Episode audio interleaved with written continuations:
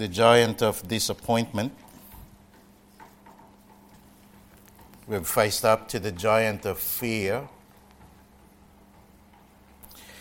We've considered the giant of loneliness. And uh, we have learned uh, about uh, the giant of uh, worry.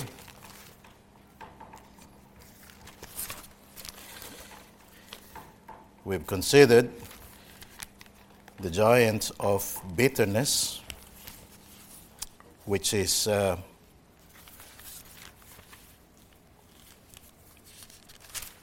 the start of what we will consider tonight being the giant of anger. Now I understand, as you watched that video for the first time, uh, you did exactly what I did. There were some parts in the video that I sort of laughed at. And I had your reactions of ooh and ah. And the more you look at that video, it's becoming more uglier than the first time you've watched it. Anger, beloved, is as ugly as hell. And that's the thing that I'd like us to consider tonight. Would you stand with me, please? Ephesians chapter four. I'm going to read one verse and we'll continue with the, the other. Paul wrote to the believers here at Ephesus and said, "Let all bitterness and wrath and anger and clamor and evil speaking be put away from you with all malice." Father in heaven, thank you for tonight. Thank you indeed that you have planned it all. You have seen us from before the foundation of the world, and you have planned for our lives.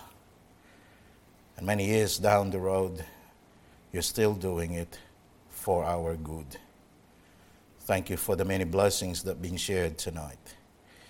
It just shows how we as your children are beneficiaries of your grace, your benevolence, your mercy, indeed your love, uh, as we have uh, seen this morning, as we have Uh, been taught yet again this morning. Father, tonight I'd like to propose to these ones that are before me tonight how these giants need to be slain, need to be defeated. We need to have victory uh, over this really sin of anger. It happens to the best of us, and if we're not careful, it will destroy us. And so tonight, Lord, once again I ask that you would use the preaching of your word, an opportunity for us to learn, to make personal applications, that indeed we could live a life that is loving. And we can't do that if we are full of rage and full of bitterness and anger within. So thank you, Father, that um, your word is complete and it gives us principles to live our lives as we await your coming. Meet with us this evening, I pray. In Jesus' name, amen. Thank you. You may be seated. My dear ones, uncontrolled anger, and I put the emphasis on the word uncontrolled. Uncontrolled anger is a huge problem, indeed, in this our day. We've just seen a portion of what is out there and what happens in sports arenas, um, in the, uh, on the road, uh, how a, a simple uh, move A simple driving error uh, could escalate, um, uh, escalate into something uh, that of a road rage, uh, sometimes so extreme that uh, one angry motorist uh, shoots and kills another over, like I said, what started to be some minor infraction or altercation. We read of examples of parents who watch their children's sports activities and erupt in anger uh, to, to the point of attacking other parents uh, and even other children uh, against their own children. In one article in the Reader's Digest, one father beat another father to death after a youth hockey practice. Not even a game. Just a practice. Another dad clubbed his daughter's high school softball coach repeatedly in the head and body with an aluminum bat, because the coach has suspended his daughter for missing a game. The article stated that three-fourths of parents who have attended a sporting event have witnessed other parents being verbally abusive. One in seven have witnessed an actual physical altercation involving parents. Now, after hearing all of that, and after seeing what I've just played you a little portion of, there's a lot more that, that goes on in that, but uh, uh, sometimes it gets to the point that it doesn't become profitable in, anymore watching things like that unfold.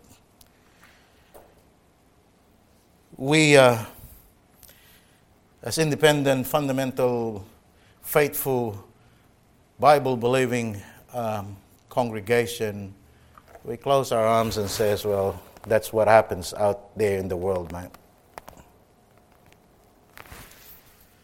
Can I remind you this morning or this, this evening that this letter was written to the believers? It wasn't written to the unsaved. It was written to the believers in Ephesus. We say, that's the wicked world for you. Well, true. But can I also say to you tonight, grievingly, Christian homes were torn apart because of anger. How many a church member walks out because of anger? How many churches tonight have suffered a split because of anger? How many a minister like myself has lost his ministry over anger?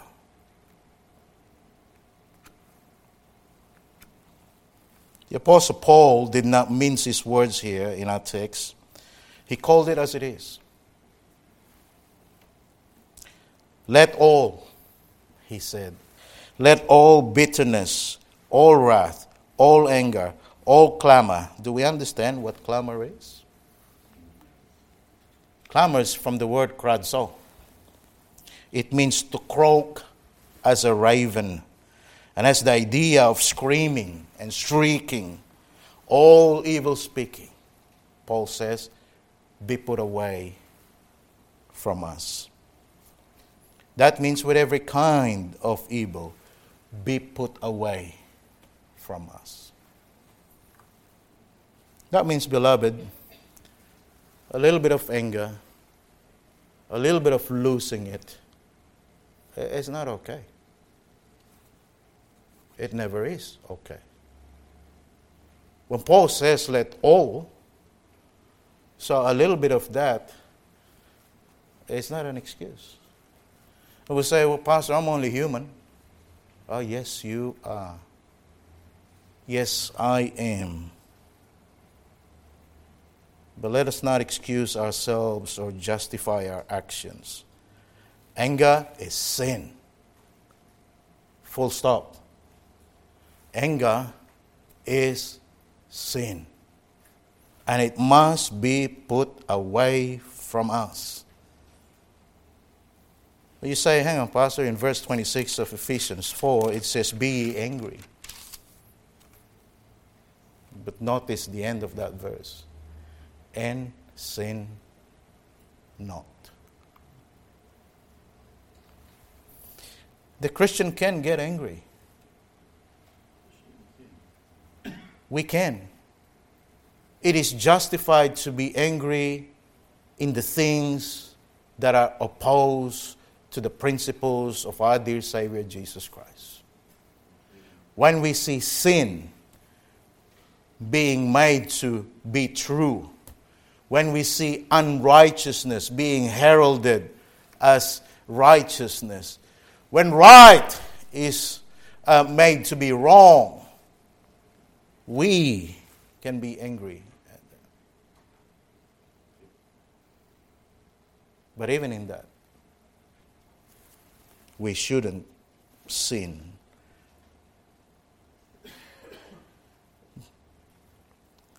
Paul said that let not the sun go down upon your wrath. Now, tonight is not the time for me to cover verse twenty-six. We'll do that at another time.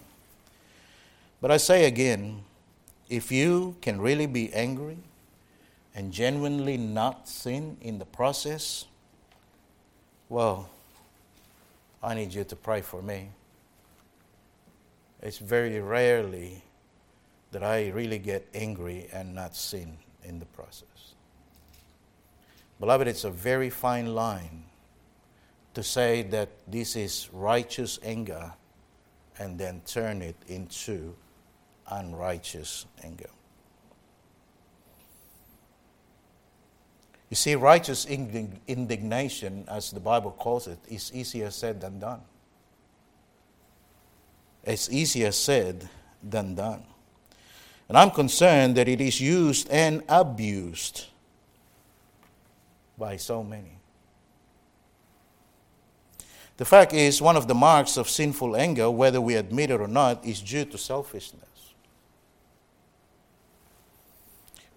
We didn't get our way. But we want our way. We didn't get our so-called rights and demand our rights. You know, we men, and I preached this message at the men's breakfast, men are very vulnerable to these things. We say, I'm the head of this house, and what I say goes. You know, fellows, as I said to us back then, when we start using the I'm the man of the house card out of selfishness, we really are only masking our own selfishness. The I'm and the man and the house card, in its wrong context, is not justified. How many a Father's Day service already have I preached? Our wives are not second class. Uh, when we say that they are to submit to us, we have to make sure that we are worth submitting, because we're following the Word of God and the person of Christ. So to demand, I am the man of the house, you do as I say, is really not backed up by scriptures. Never.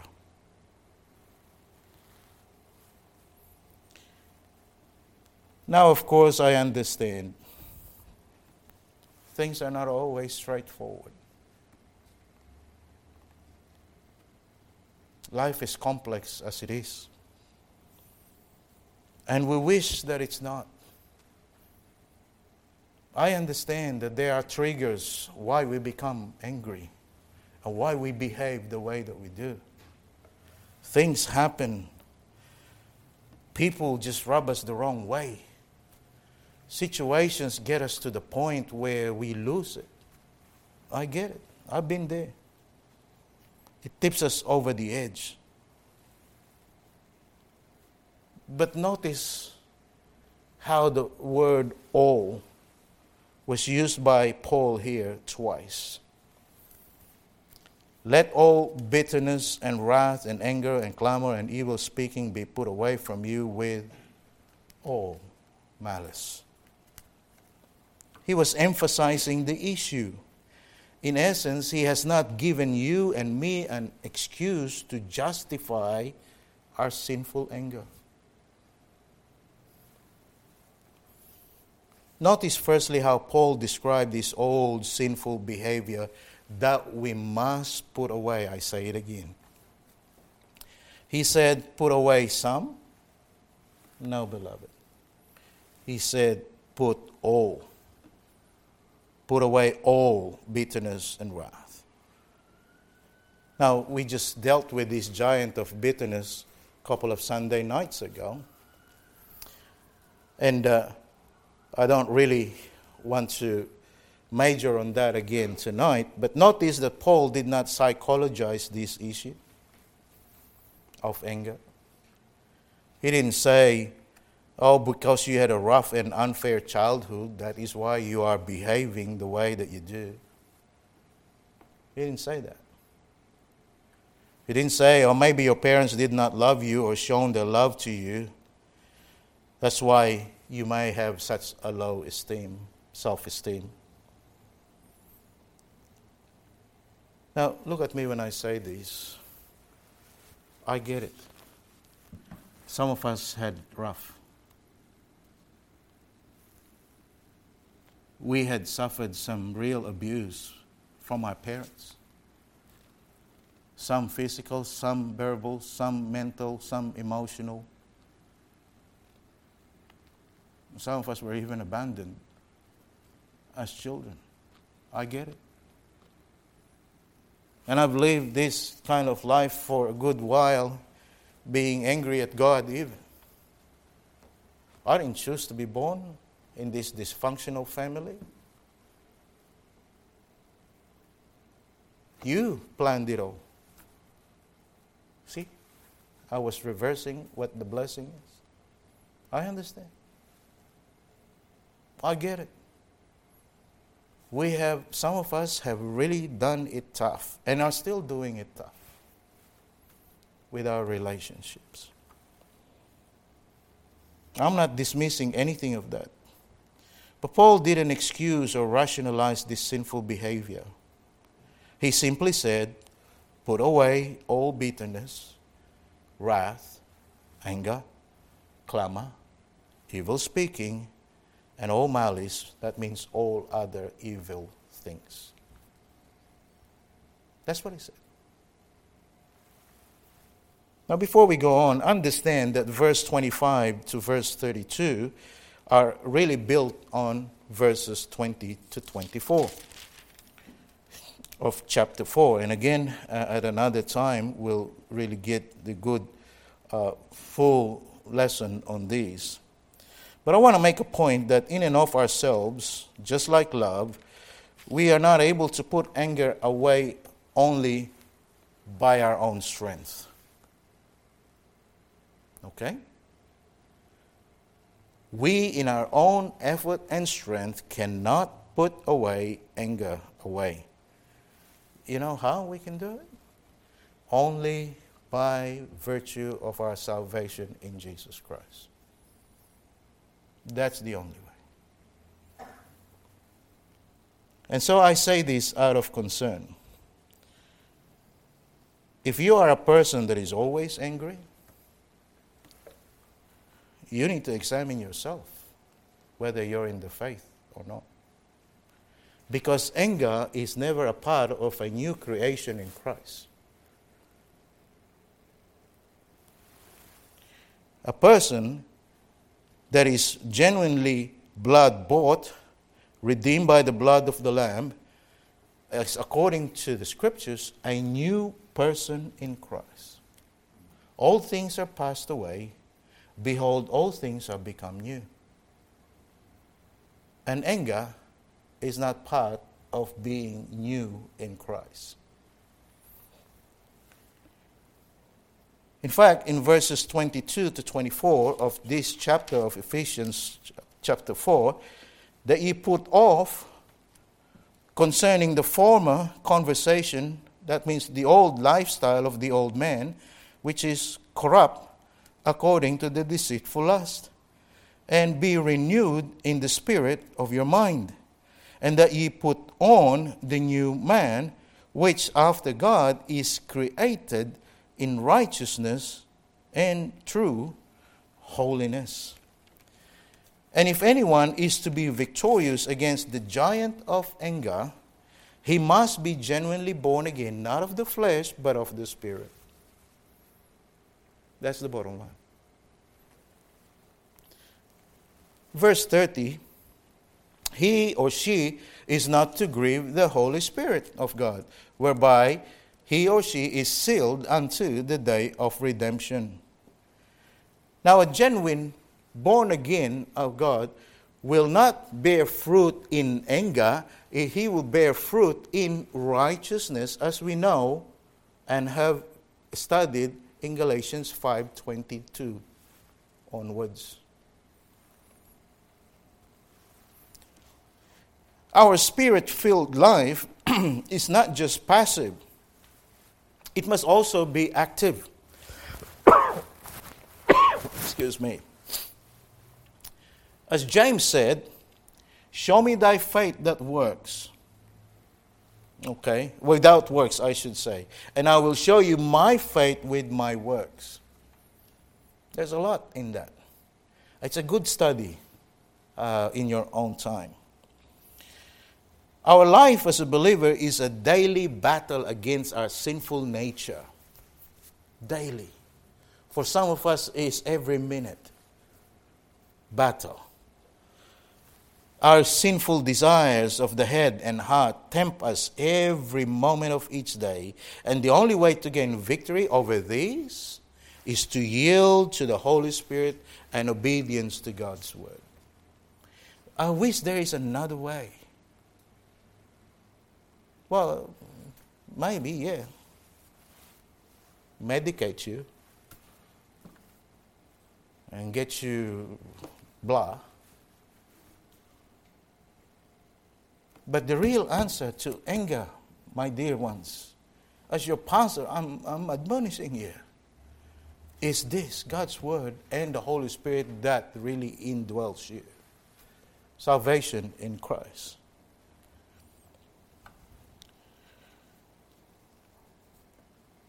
The sin of anger starts from the heart. And the moment we feel angry, we must deal with it. Again, whether we accept it or not, any expression of anger towards another is many times, if not all the time, an expression of anger towards God. Let that sink for a while. An expression of anger towards another is really an expression of anger towards God. Now, why do I say that? God is sovereign, is it not? Okay. And He is in control of our lives. And we say that uh, quite confidently. If He has allowed this difficult situation, this difficult person, this difficult circumstance in our lives, uh, to for, for, for our learning, okay, why must we be angry at him? Why must we be angry at that other person at workplace, uh, um, in, in school? Uh, and if God knows best, and He has put us this challenge before us uh, about this person, about this situation, about this circumstance, why His sovereign rule, why must we be angry? If we say that the steps of a good man are ordered by the Lord, that includes our challenges, by the way. Uh, like uh, Tim has said, it's great to praise the Lord when we got the job. But when we didn't, it's a totally different mindset. Uh, uh, we could be happy and jolly when, when, when things are going well. But when things are not, it's very difficult.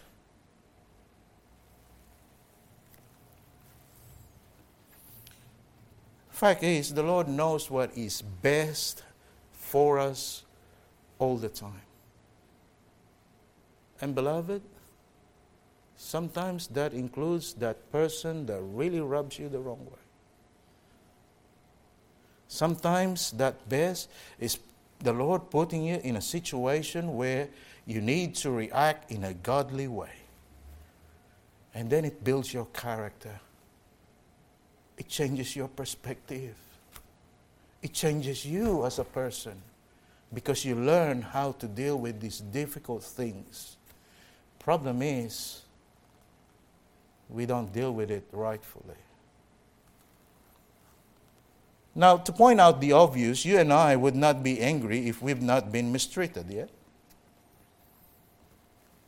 We would not be bitter people if people just treated us right and with a little bit of respect, correct?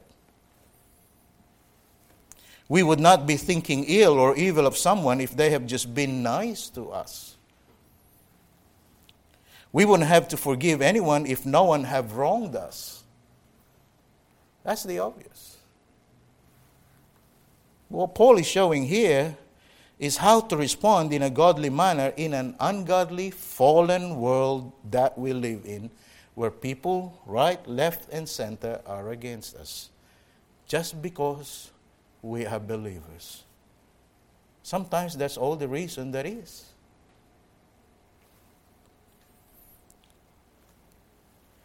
Now, notice the progression that Paul used here. It started with bitterness. Truth be told, that's inside of us. Remember our discussion on this? The root of bitterness, the unseen thing in us. Uh, it, it's uh, no one really knows that, how we are feeling. It starts with this resentful attitude that blows out into an outburst of rage, resulting in screaming and yelling on and carrying on. We now know that as clamor. And so let's start with bitterness, bitterness from the heart. Again, I don't want to major on this because we just learned it. Bitterness doesn't happen overnight, as we've learned. It builds up on you. It creeps up on you over time. Uh, this is us nursing our anger, nursing our bitterness within us for far too long. And that's the reason why we get angry. We rehearse this over and over in our minds. What has happened? What has been done to us? Why this person is so and such? And it boils over. And net effect is what you saw. We rehearse this in our minds, justifying ourselves that we are the victim and other people need to change. Have you considered that we should actually change? If we expect other people to change, doesn't that demand that we do the changing ourselves as well?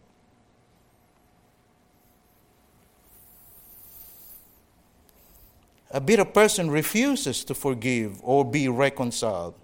He wants the other person to suffer and pay for what he did.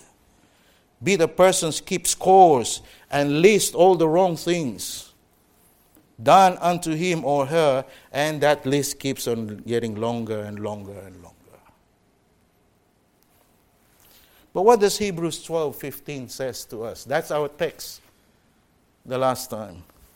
Looking diligently, lest any man fail of the grace of God. Lest any root of bitterness springing up trouble you, and thereby many be defiled. Anger defiles you, and it defiles the people around you that for the most part loves you. But because of your sinful anger, you drive them away. Yours and my bitterness will defile us. And here's the thing.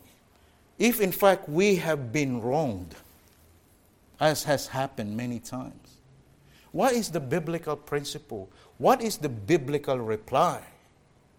What should we do in such a situation? Paul said that the same thing in Romans twelve. Dearly beloved, avenge not yourselves, but rather give place unto wrath. Don't, he says. For it is written, vengeance is mine, I will repay, saith the Lord. Now I understand, easier said than done. But we can't escape it. That's the admonition for us. Somebody said one practical way of getting rid of bitterness against someone is to pray for that person. Aha. Uh-huh. Have you prayed for that someone that you are bitter against with?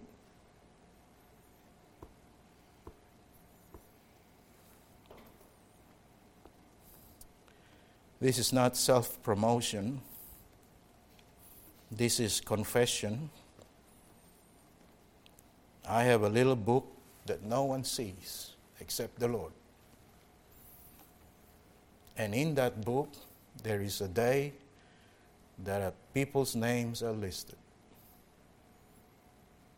People that I think are angry at me, or I have rubbed the wrong way, or people that for whatever reason I may have been a stumbling block to them,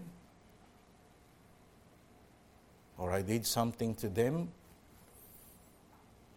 and they're listed down. And I pray for them.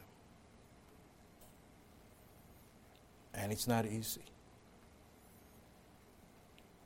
How could you pray for someone who has wronged you, said things bad about you, done things awful about you?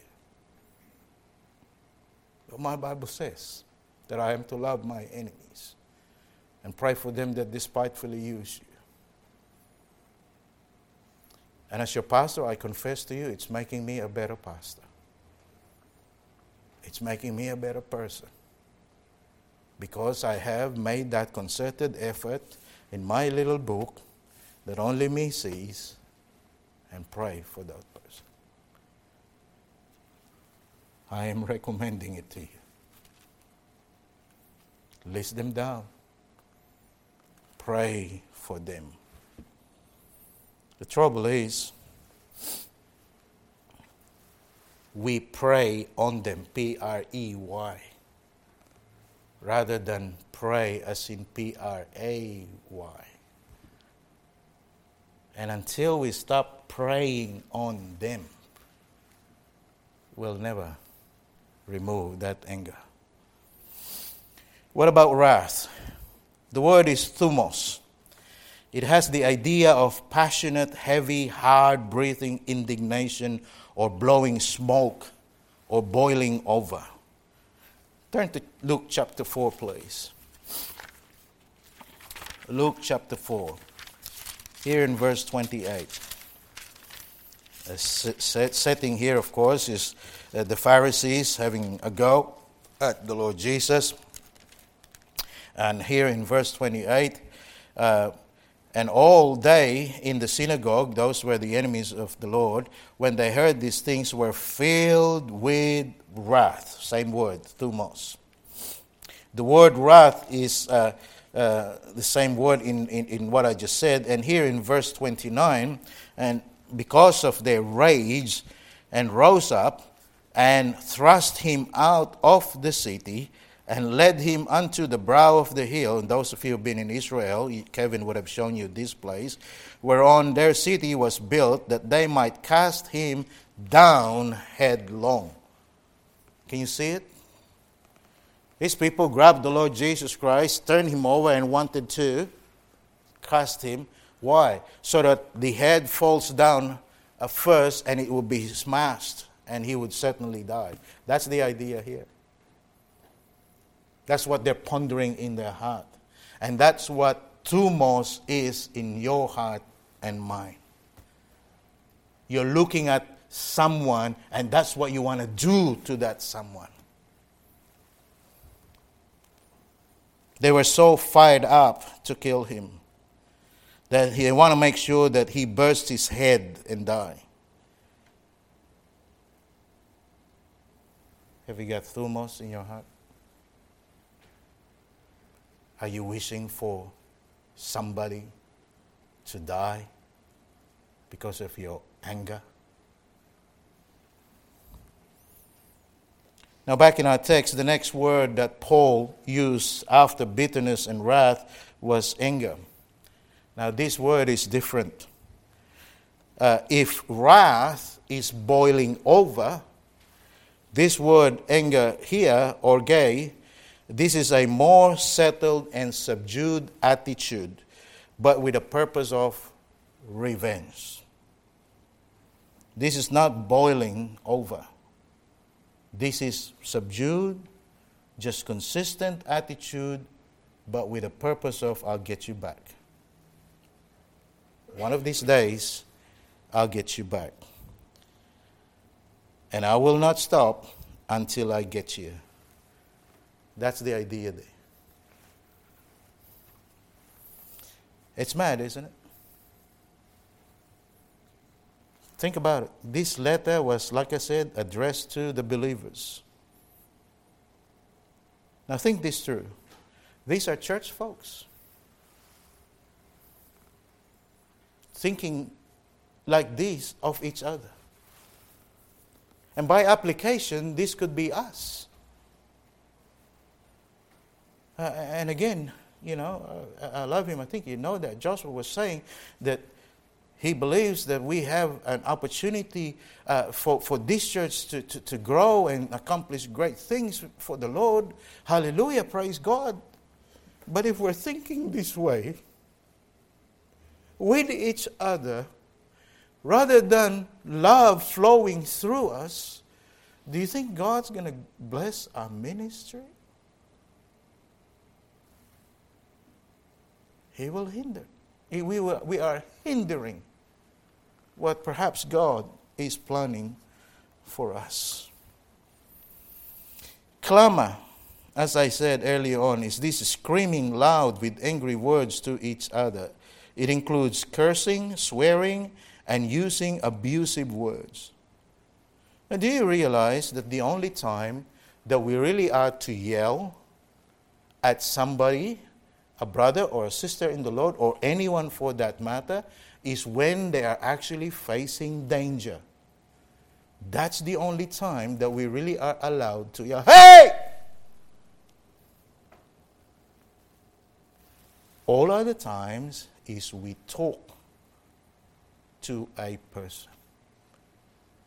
We do not yell, or has the right to yell, at someone.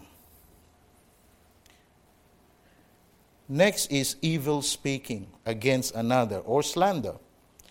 We do this by building our case against the other person to make it look like that we are the aggrieved party or the victim.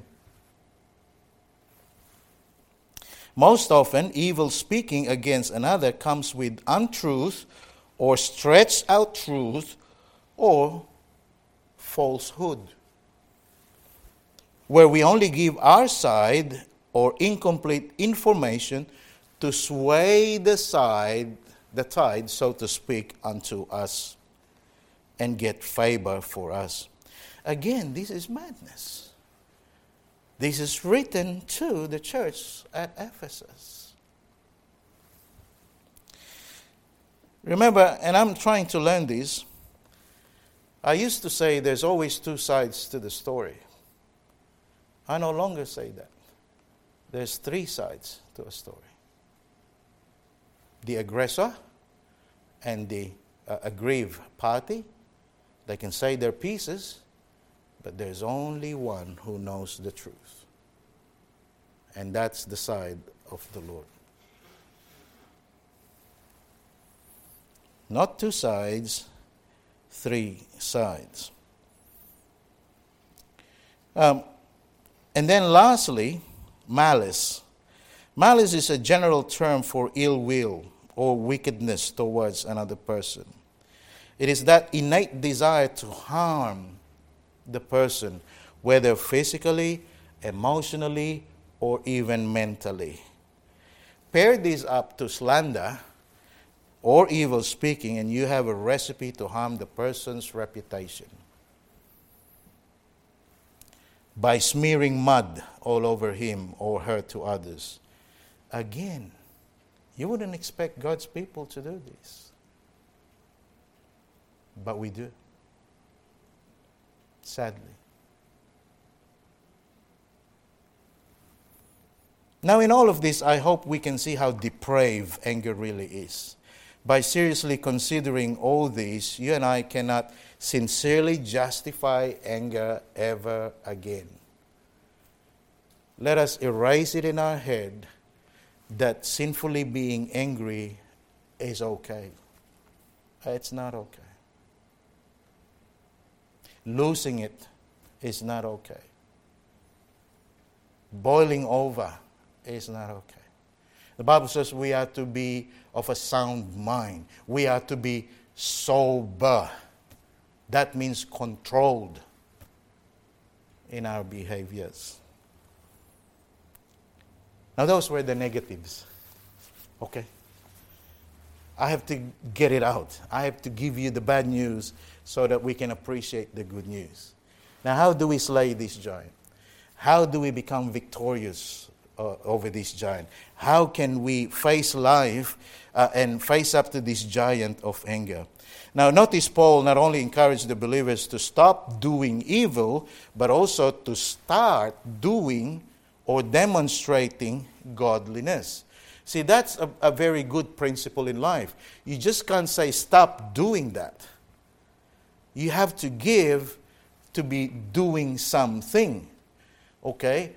We parents were very good and said, don't do that, don't read that, don't listen to that, but we're not giving them any alternatives on what to do. Okay? We preachers will say, don't go to the internet, don't listen to this, but we're not giving you adequate materials on which to feast your heart and eyes on. Okay? You got to take one and replace that.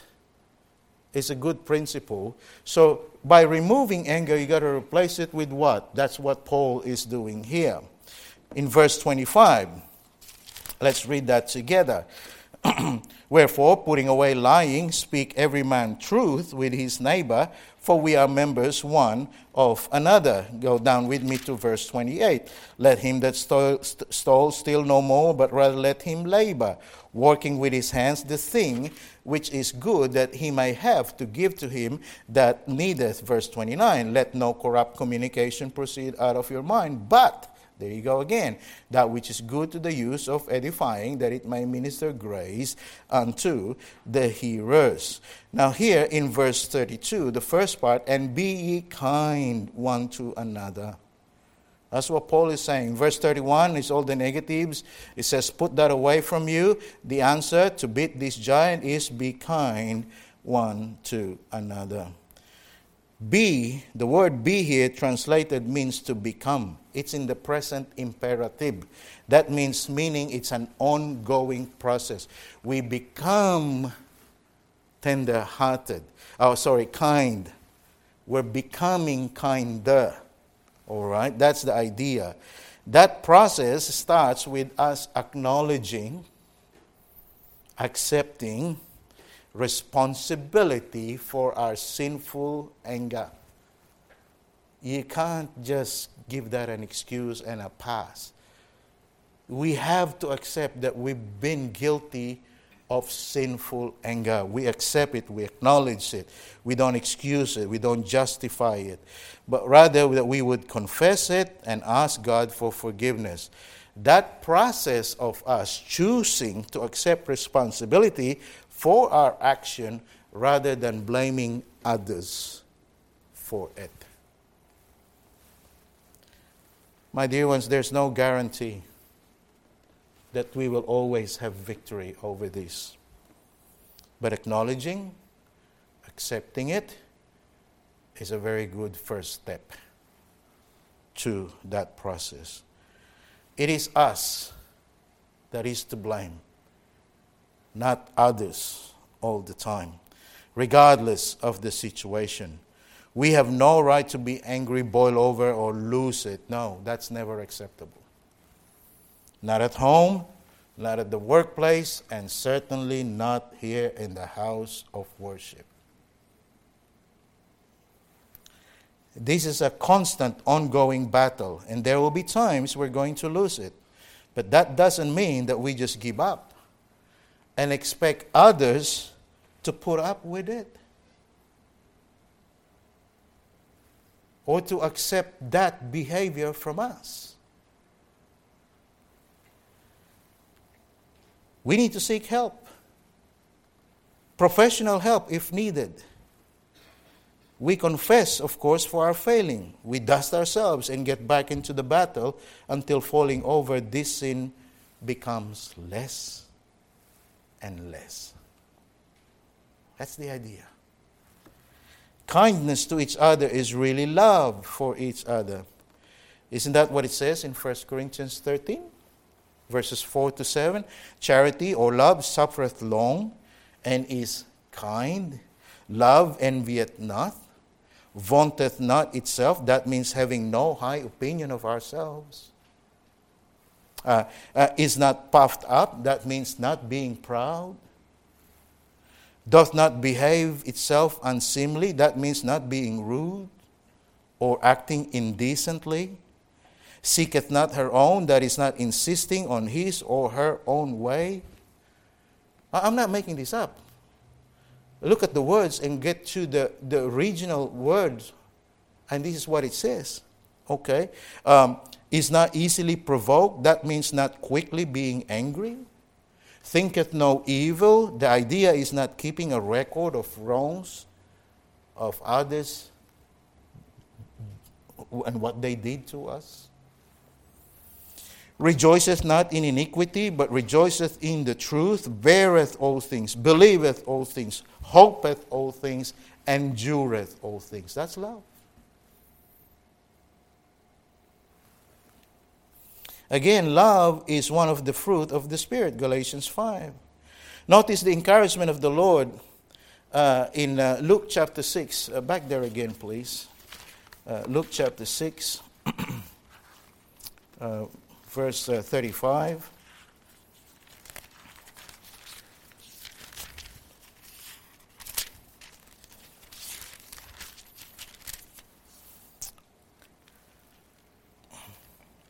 The Lord Jesus speaking here, but love your enemies, do good, and lend, hoping for nothing. Uh, again, that means lend without expecting to be paid back. Uh, why? Because your reward shall be great, and ye shall be the children of the highest, for he is kind, watch it, unto the unthankful and unto the evil. Be therefore merciful as your Father also is merciful. So how do we slay this giant of anger? We are to be tender-hearted. First Peter chapter three, verse eight and nine. Finally, be ye of all one mind, having compassion one of another. Love as brethren, be pitiful, be courteous, not rendering evil for evil or railing for railing, uh, but contrariwise blessing, knowing that ye are thereunto called, that you should inherit a blessing. How are you going on that one? Rendering evil for evil, railing for railing. Sometimes, or many times, the very best thing to do about this is to just step back and say to this person, this conversation is finished. So you don't get tempted in reacting to whatever is being thrown at you, truth or not. Okay? How can you pronounce blessing on someone talking evil against you? Do you find that easy, Pete? Do you, Tim? If someone talking bad about you all the time, Paul says, contrary-wise, blessing. How can you bless someone that does that to you?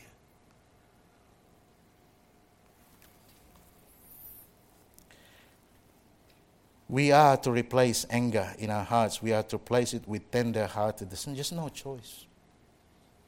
Just no choice. We can face and slay this giant by anger, by kindness, by being tender-hearted. And thirdly, we are to be forgiving of one another. The word forgiving used by Paul here is charizomai. It means to grant someone, that someone who has wronged you, an undeserved favor. What is that undeserved favor again? Grace.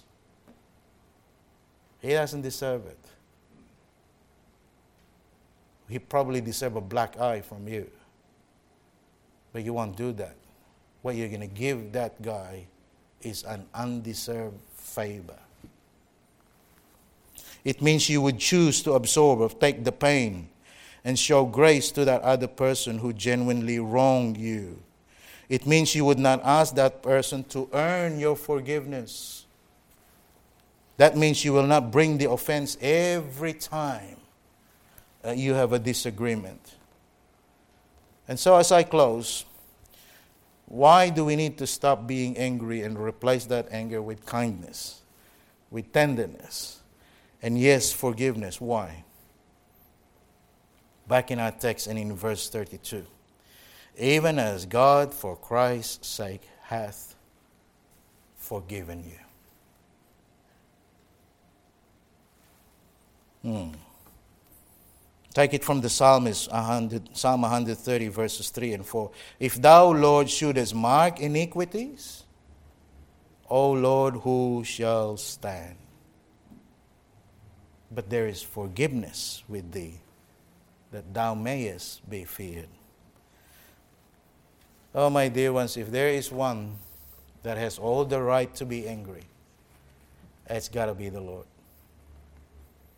because of what we've done and continues to do. But he doesn't do that. He doesn't continuously get angry. Instead, he's kind to us, he's tender-hearted to us, and he's forgiving. We have been the recipients of that. And therefore, we must be able to dish that out to those people that are wronging us. If you lose your temper, ultimately you are the one that will be punished. It will cost you your friends. It will cost you your loved ones. It will cost you to lose your job. It will cost you to lose your wife. It will cost you to lose your children. It will cost you to lose your health, just because of being angry all the time. The eighteenth century British pioneer in the field of surgery, John Hunter, served as a surgeon to King George the Third, was one of the most distinguished scientists and surgeons of his day, a fellow of the prestigious fellowship of the Royal Society of London, suffered from angina himself. He's a well-known surgeon, okay? He discovered that his attacks were often brought on by anger. Hunter lamented, and I quote, "My life is at the mercy of the man who can make me angry." End of quote. He went on to say, "The first scoundrel that gets me angry will kill me." At a meeting of the board of Saint George's Hospital in London, Hunter got into a heated argument with the other board members, walked out, and dropped dead in the next room. Anger. It'll kill you. And so the next time you're about to be angry against someone, think of what Christ has done to you. And I'm sure it will be very, very hard for you to be angry. Father, thank you for this time. Thank you for the reminder. And thank you for this admonition from Paul. So let all bitterness, wrath, anger, clamor, evil speaking be put away from us. Oh, Father, we live in a day, in a society, that there is so much anger in people. And I'm concerned as a pastor of a flock that this anger is creeping in into your own church. Oh, Father, I pray, replace our anger with love, as we have heard this morning. Help us to slay this giant, to deal with this issue of anger, to seek help if we need to. And oh, Father, I pray that we would not be preying on each other in anger, but, Father, that we would pray for each other not to be angry. And so, Lord, tonight, once again, as we look at these practical things of life, that we would apply it into our lives. We ask this in Jesus' name. Amen.